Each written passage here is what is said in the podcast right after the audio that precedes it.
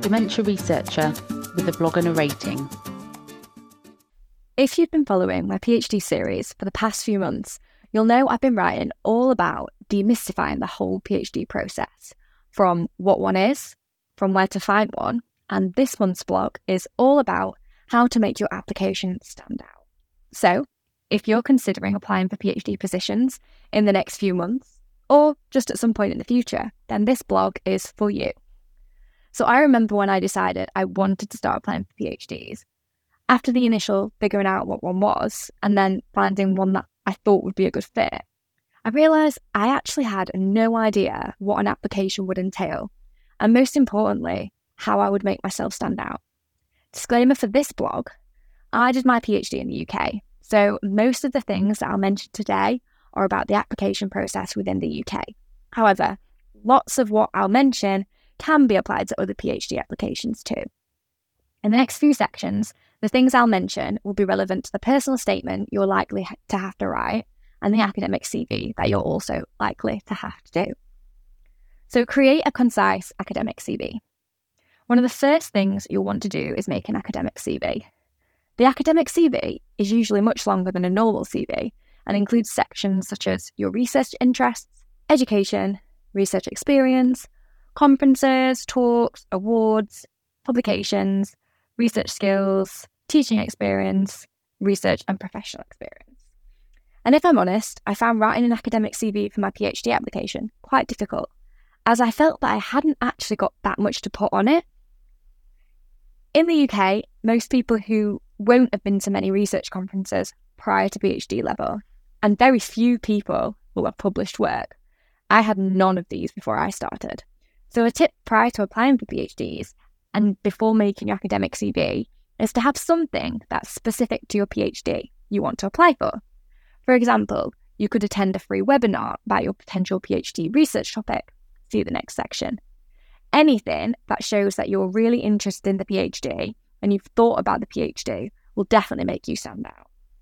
Your academic CV can include lots of the things that you think are relevant, and then it's up to your written personal statement or application where you can elaborate on the things that you think are most relevant to the specific PhD project you're applying for.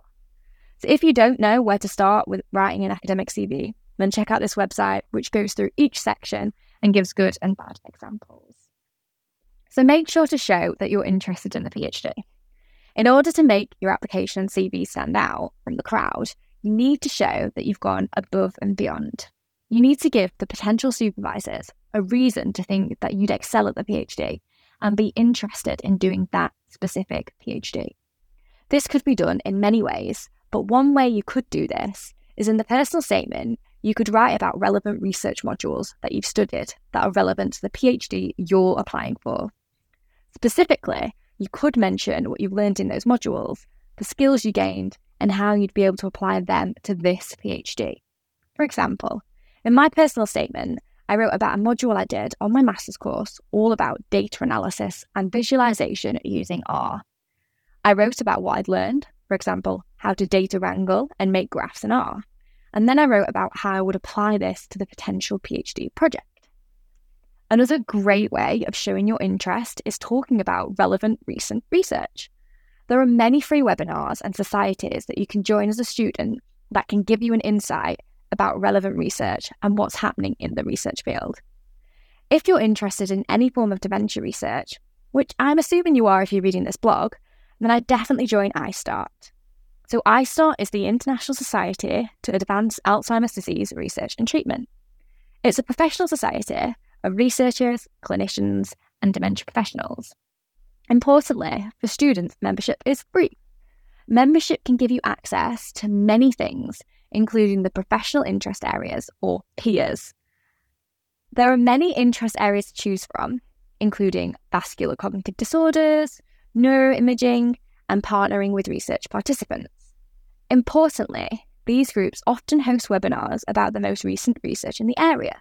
So, attending these free webinars early on in your PhD application journey can be a really good way to set yourself apart from others and really show that you're interested in the project you're applying for. What's more, the peers also have executive um, committees that decide on the goals for the peer throughout the year and numerous other things. And they even have a position for students and postdocs. So if you are interested in seeing how a certain peer works and interested in how ISTAART works as a whole, then this is a great opportunity to look into and would definitely show your interest in the research area. So remember to tell them about your research experience. One of the best things you can do in a PhD application is tell them about your research experience. This can feel like a hard thing to do, as you may feel like you don't have that much research experience. I definitely felt this way. But if you've completed a dissertation project in your undergraduate studies, and if you've done a master's and completed one in that, then you actually have lots of research experience. Make sure that in your application, when you're talking about your previous research projects, that you're relating it to the project you're applying for. For example, if you're applying to a lab based PhD and you gained some lab experience in your previous project, tell them about this. Tell them what you learned from this specific techniques and how you'd be able to apply that experience to this new project. And don't forget to tell them why you want to work in their lab. One important thing to remember in your personal statement is to make sure that you also include why you want to do your training, your PhD training in the specific lab or university you're applying to. Is it because of a specific technique that the group does um, they're well known for? Is it that you're really interested in the research leader's work? it's really important to show that you're interested in doing your training in that specific place. An example of showing how to do this may be talking about a specific technique that the lab does and talking about why you want to learn it from them. Or you could even talk about some of the research, recent research papers from the lab and tell them why it's that that's inspired you to want to work and train with them and this group for the next three years. Thank you for listening. Join the Dementia Research bloggers and share your own views.